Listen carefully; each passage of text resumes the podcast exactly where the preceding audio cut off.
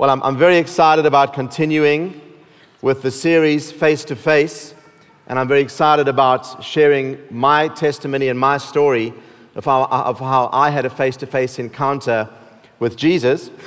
So if you're wondering about my accent, I'm a Jewish Christian African-American. That kind of sums it up. and I really am, because I've actually got an African passport and an American passport. I'm a South African and an American citizen. I'm a believer in Jesus as well. And I'm Jewish. So I guess that's all four categories that we just covered there. And talking about accents, they can be easily misunderstood. Such is the case where there was a particular occasion, there was a British ship off the German coast, and the British ship struck a reef and began to sink. And so the British captain sent out an SOS immediately to the German Coast Guard, and a few moments later, there was a crackly voice on the other side in a thick German accent, and it says, "Ja, what I can do for you?" He says, "What do you mean, what can you do for me? I'm sending out an SOS, we're sinking.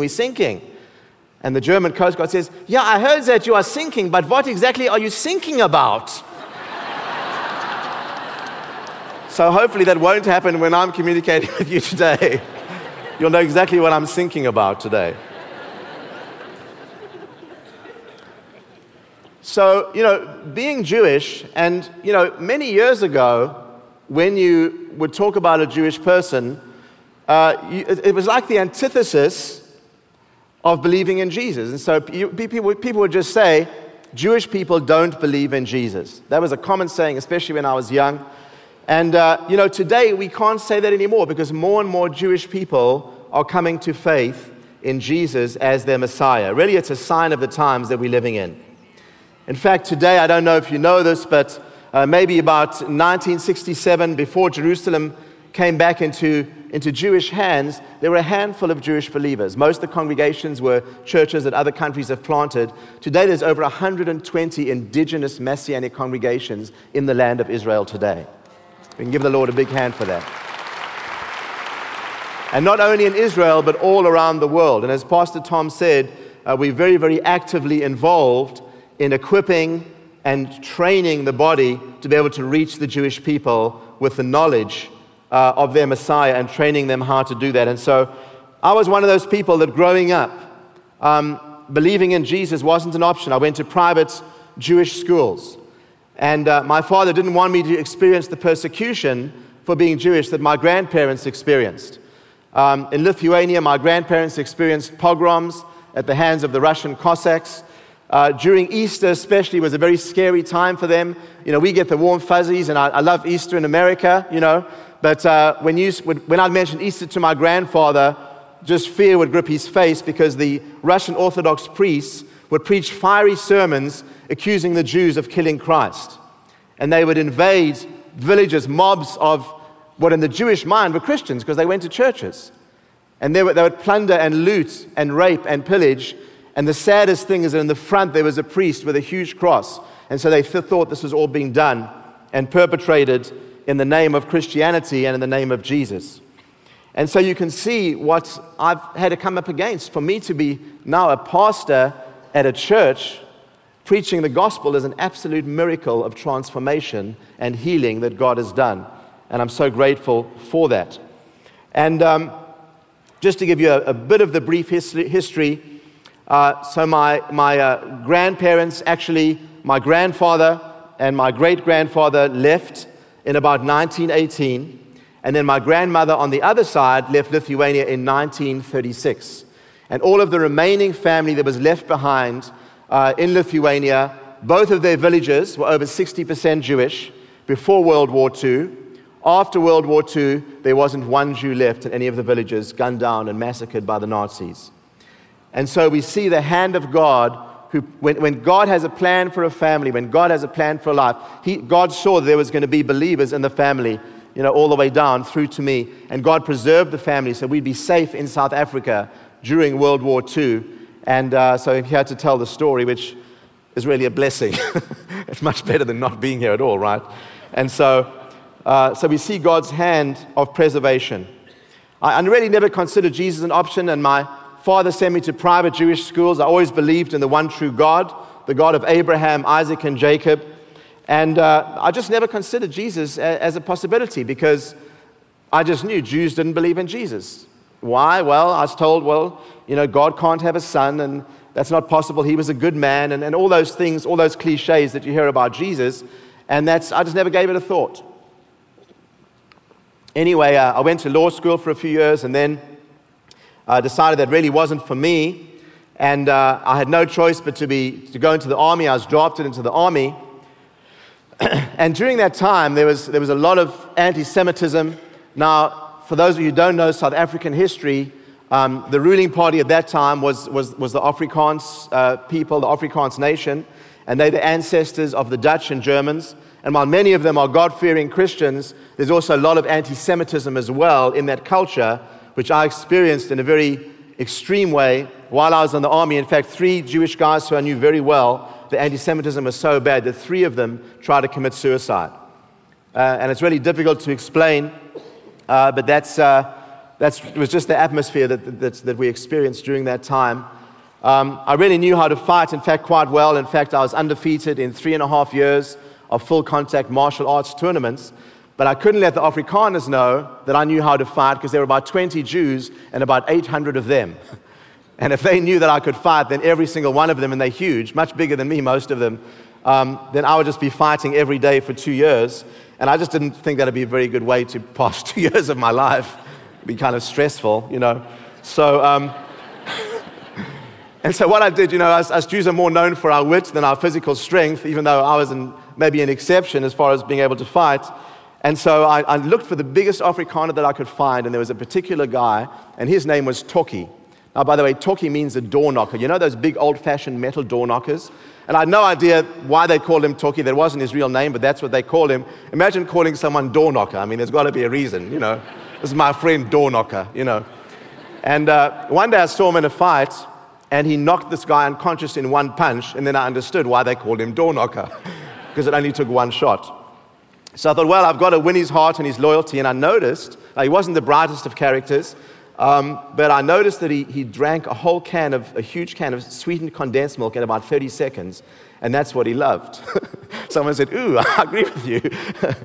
And so I went up to him tentatively, and I said, Tokkie, can I just make a deal with you? If I give you 1 can of condensed milk a week, will you protect me and be my bodyguard? Now, he had no money, so his face lit up, and he grunted, which I took to be a yes. And so he protected me for the rest of the time during boot camp, which was really pleasant. It was better than me having to do the fighting. But anyway, so during this time, I was going through a really rough time, and there was a particular guy who began to witness to me. Now, his name was John. He was a Greek South African. In South Africa, just like in America, you have Greek South Africans, you have Italian South Africans, Portuguese South Africans. And he began to talk to me about Jesus. And I kind of began to listen to him because, it's quite a pretty desperate state. But finally, I said, look, I'm Jewish and Jews don't believe in Jesus. So please, enough of all this Jesus business. Just let's talk about other things. And with that, he opened his Bible, gave it to me, and said, here, read this. And so if you got your Bibles with you, open up to Psalm 22, and I'm going to show you what I read. And it starts off saying, my God, why have you forsaken me? Then it goes on to say, for dogs have surrounded me, the congregation of the wicked has enclosed me, they pierced my hands and my feet. I can count all my bones, they look and stare at me, they divide my garments among them, and for my clothing they cast lots. Now, I read this, and immediately I thought, but this is describing the crucifixion of Jesus. You say, well, how could I have known that? Well, I'll tell you how I knew, because I listened to the record, Jesus Christ Superstar. And that's all I knew about the gospel in Jesus. Now, I believe it was controversial in some Christian circles, but I wouldn't have known the difference. I just liked the music, and I didn't know about all that stuff. And so I knew because of the record, because remember the 45 RPM record? Some of you will remember that. It's like a huge black frisbee, that's what they look like, And about half of the guys laugh, and the other half are like, what is he talking about? What's a 45 RPM record, Anyway, at least half of you know, so you can follow with me. And anyway, so it had the words as well. When you opened up the album, it had the words so you could sing along. And I wouldn't sing in front of anyone because I wasn't a great singer, but I do it alone.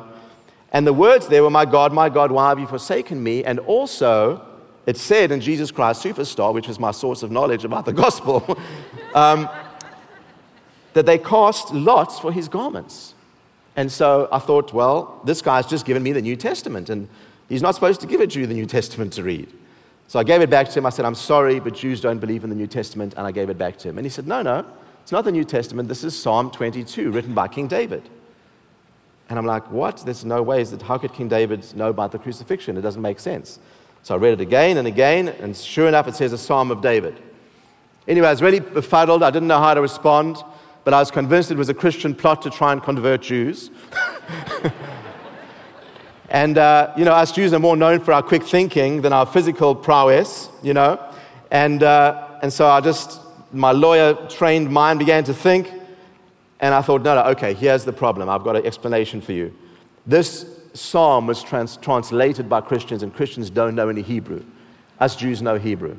And so you guys translated it to try and make it sound like it's Jesus, so that gullible young Jews like me would just somehow read it and then by osmosis become a Christian. Spiritual osmosis, If you want to know what that is, I've no clue, but it just sounded good. And so I thought, here's what I'm going to do. When I'm on leave, I'm going to go to my grandmother's house, and I'm going to read the Hebrew myself. And then I'm going to read the rabbi's translation into the English and see what they say. So I went on leave, opened up the Tanakh in the Hebrew, read the English in the Hebrew translation, and I was very surprised to find how similar it was to the NIV translation, with one difference that really jumped out at me, and that is what I read earlier on, verse 16, where it says, "They pierced my hands and my feet." Now, the Hebrew word for that is ka'aru, or ka'ari, depending on where the vowel is. You have to understand, in the original manuscript, there are no vowels in the Hebrew in most cases. Like if you look at the Torah, there's no vowels. So the same word, depending on where the vowels would be, could be translated, "they pierced," or "like a lion." Either way, are you following me?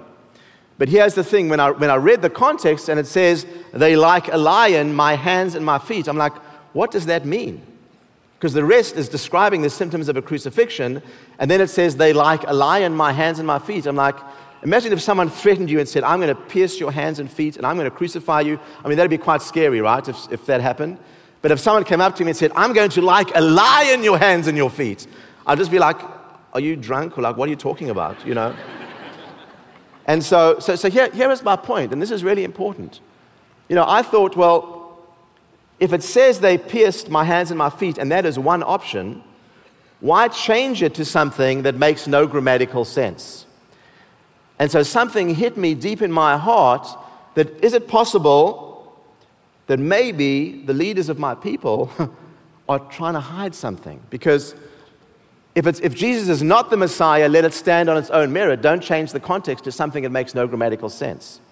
Now, the reason I'm bringing up this whole point is it's very important, because from that time onwards, I believed that Jesus was probably the Messiah. But I had no clue what to do about it, because the guy who'd witnessed to me belongs to a weird cult group, which I don't have time to go into what they believe, but just to say they were weird. And he was weird, and I didn't want to be weird.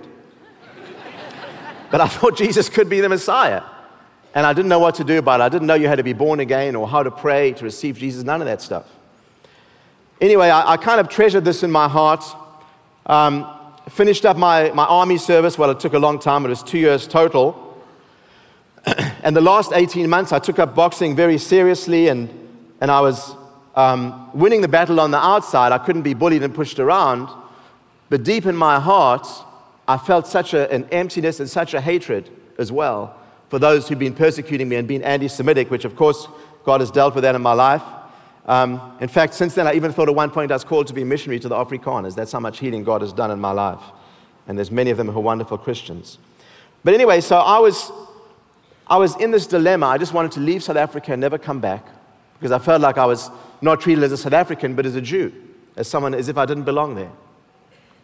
So I went to Israel, lived there for a while, lived on a kibbutz for a while, came to New York City, where I was a student. I said to my dad, "If I'm going to study in America, I want to go where the action is, to the Big Apple." And I was there in the Big Apple, and I certainly took a big bite out of the Big Apple, but it didn't satisfy me.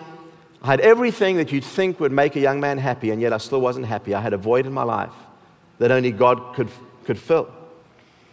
So came back to Israel in the summer of 1984, back to the same kibbutz. And while I was there, I was traveling with a friend of mine from Zimbabwe, who was my wrestling and rugby playing buddy. And a born-again Christian from Washington, D.C. came and shared a room with us. And I can honestly say, the first time in my life that I met a born-again Christian, or I don't know what born-again was, but a Christian, who loved Israel and the Jewish people, was an American Christian.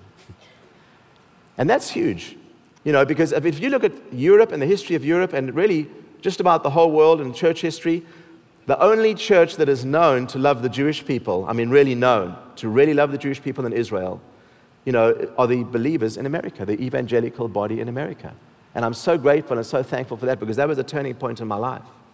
Frank began to talk about Jesus in the context of Israel and Jerusalem. And I remembered thinking, what on earth was Jesus doing in Israel? I had no clue he'd ever been there.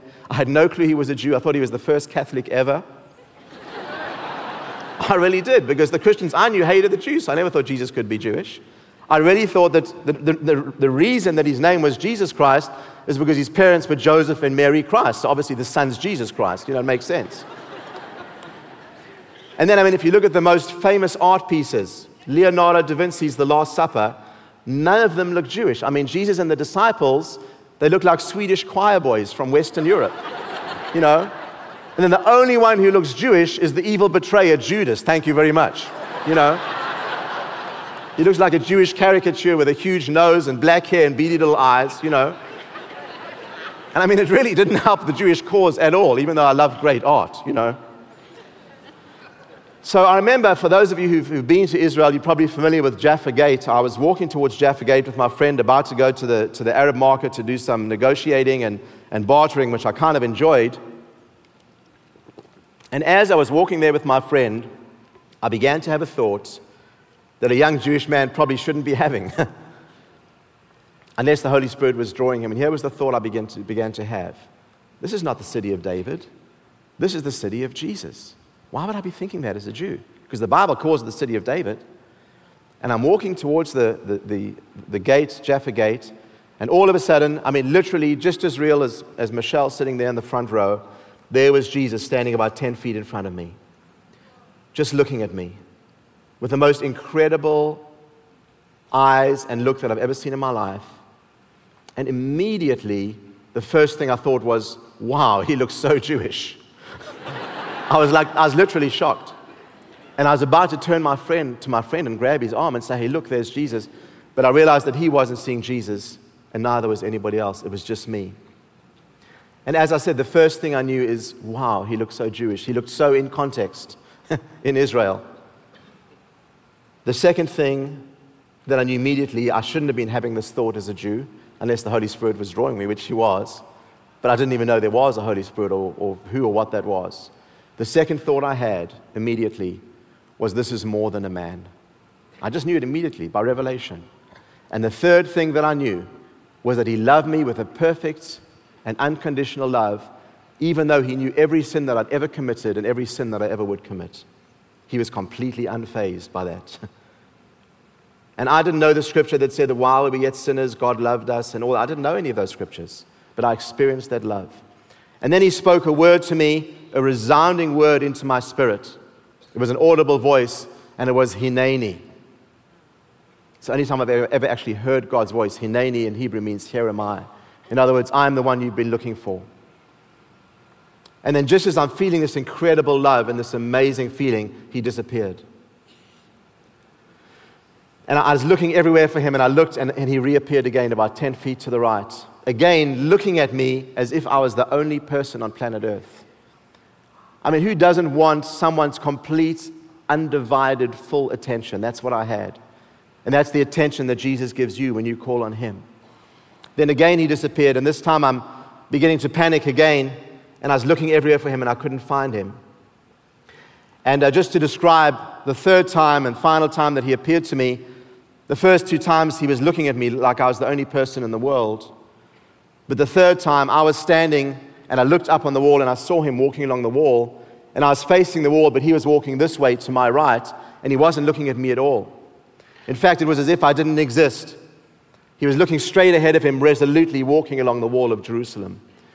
And I didn't know how to pray as we do today. The only prayers I knew were pre-written prayers in Hebrew. But I just thought in my heart, how I wish he would look at me just one more time. And as God is my witness, the second I thought, how I wish he would look at me just one more time. Just like this sister on the front row, the way I'm looking at her, he turned and looked me straight in the eye, as if to say, the second you thought that, that was a prayer to me, and now I'm answering that prayer. And then he disappeared and he was gone. And there I was left standing there with my rugby playing, wrestling buddy, drinking buddy. No ways was I going to tell him what just happened. He would have said I should go and see a psychiatrist or something.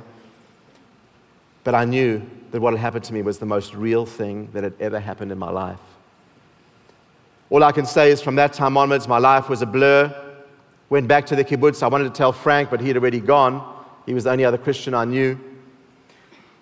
Came back to United States, was going to my college to change my major, and there were some Jews for Jesus guys handing out tracts, and I ended up, long story short, going to see the Olympics in Los Angeles in 1984. Some of you will remember the Olympics back at that time. And I met another Jews for Jesus guy, and they invited me to a meeting on a Tuesday night. Walked into this meeting, and the guy who was speaking, his name was Avi, and he was a small little guy, and I know that's not relevant to the fact, but I'm just saying he was very small, but he was powerful in the Lord, small but mighty. And I remembered seeing, just like we have in our Messianic service, Jews and Gentiles worshiping the God of Israel together through the Messiah Jesus. Calling Jesus Yeshua, it made perfect sense to me. Now, you remember, there was Psalm 22. There's the vision I had of Jesus three times. And after the service, Avi came up to me and said, "Hey, brother, do you believe that Jesus is the Messiah?" I said, "Yeah, I guess I do." If I didn't believe by that time, I'd really have a thick head, you know. And he said, "Have you ever prayed to receive God into your heart?" Now, I had no idea what that meant. And I remember thinking to myself, what a strange little man, you know. But how is God going to fit into my heart? I mean, I'm a Jew. I know how huge God is, and I'm teeny compared to him, you know. So I had no clue what he meant. So he realized I needed some help, you know, some bit of training in theology or whatever. Took me into his office, showed me Romans chapter 10, verses 9 through 11, that if you confess with your mouth Jesus is Lord and believe in your heart that God has raised him from the dead, you shall be saved. And I remember thinking, are you serious? Believe that God raised him from the dead? That is a hard pill to swallow. Now, you must understand, I was 22 years old at that time. I'd seen Easter celebrated in South Africa, but I just thought that's a time that you buy chocolate eggs for people, and then like something to do with little chickens and bunnies, and I didn't quite know what it was all about. Just, I had no clue. I was 22 years old. I had no clue that Jesus was supposed to be risen from the dead. But I thought, after everything that I've experienced and seen, at some point, I've got to just take this by faith. And I've got to pray this prayer and receive Jesus. And guess what? I prayed the prayer, I received Jesus, and it took. Because when he comes to stay, and he never leaves. Amen? Hallelujah. Praise the Lord. And now it's easy to believe the resurrection because I've experienced it myself for 28 years. Amen, as many of you have. So let's just close in prayer, just the last, as we close out today, the last minute or two. And this is a very important time. No one looking around. We just want to have a little private moment with the Lord. And, maybe you know about Jesus. Maybe you even go to church, but you haven't. Because look, I saw Jesus three times. I've already believed in him, but I still had to receive him. And the Bible says, as many as received him, to them he gave the power to become the sons of God. And you know what? This is the safest, best place to receive Jesus. I wish I could have come to a place like this long before I was 22. I really do. I wish I knew about a gateway before then. But if you don't have that assurance of your sins being forgiven today, God wants to give you that assurance today. that 100% knowing that you are forgiven and completely accepted. And if that's you and you want to just pray that prayer, I'm not going to embarrass you. If you want to pray that prayer today with no one looking around, just lift up your hand high in the air. You ought to be proud to lift your hand up. Lift your hand up high in the air, and we're going to pray together. God bless you. Many hands going up. You ought to be proud to do that. Lift your hands up high. Anybody else? God bless you. God bless you. Probably the safest place in the world to pray. Many hands in the back there as well. Probably the safest place to pray, to receive Jesus, is right here in the house of God. What an honor and what a privilege. So let's just pray together. Let's pray aloud. Just right on our seats. Just pray the simple prayer after me. Just say, Jesus, thank you for dying for me. I receive you now as my Lord and my Messiah. Wash me in your blood. Cleanse me, Jesus. I believe you died for me and you rose again. In Jesus' name, amen.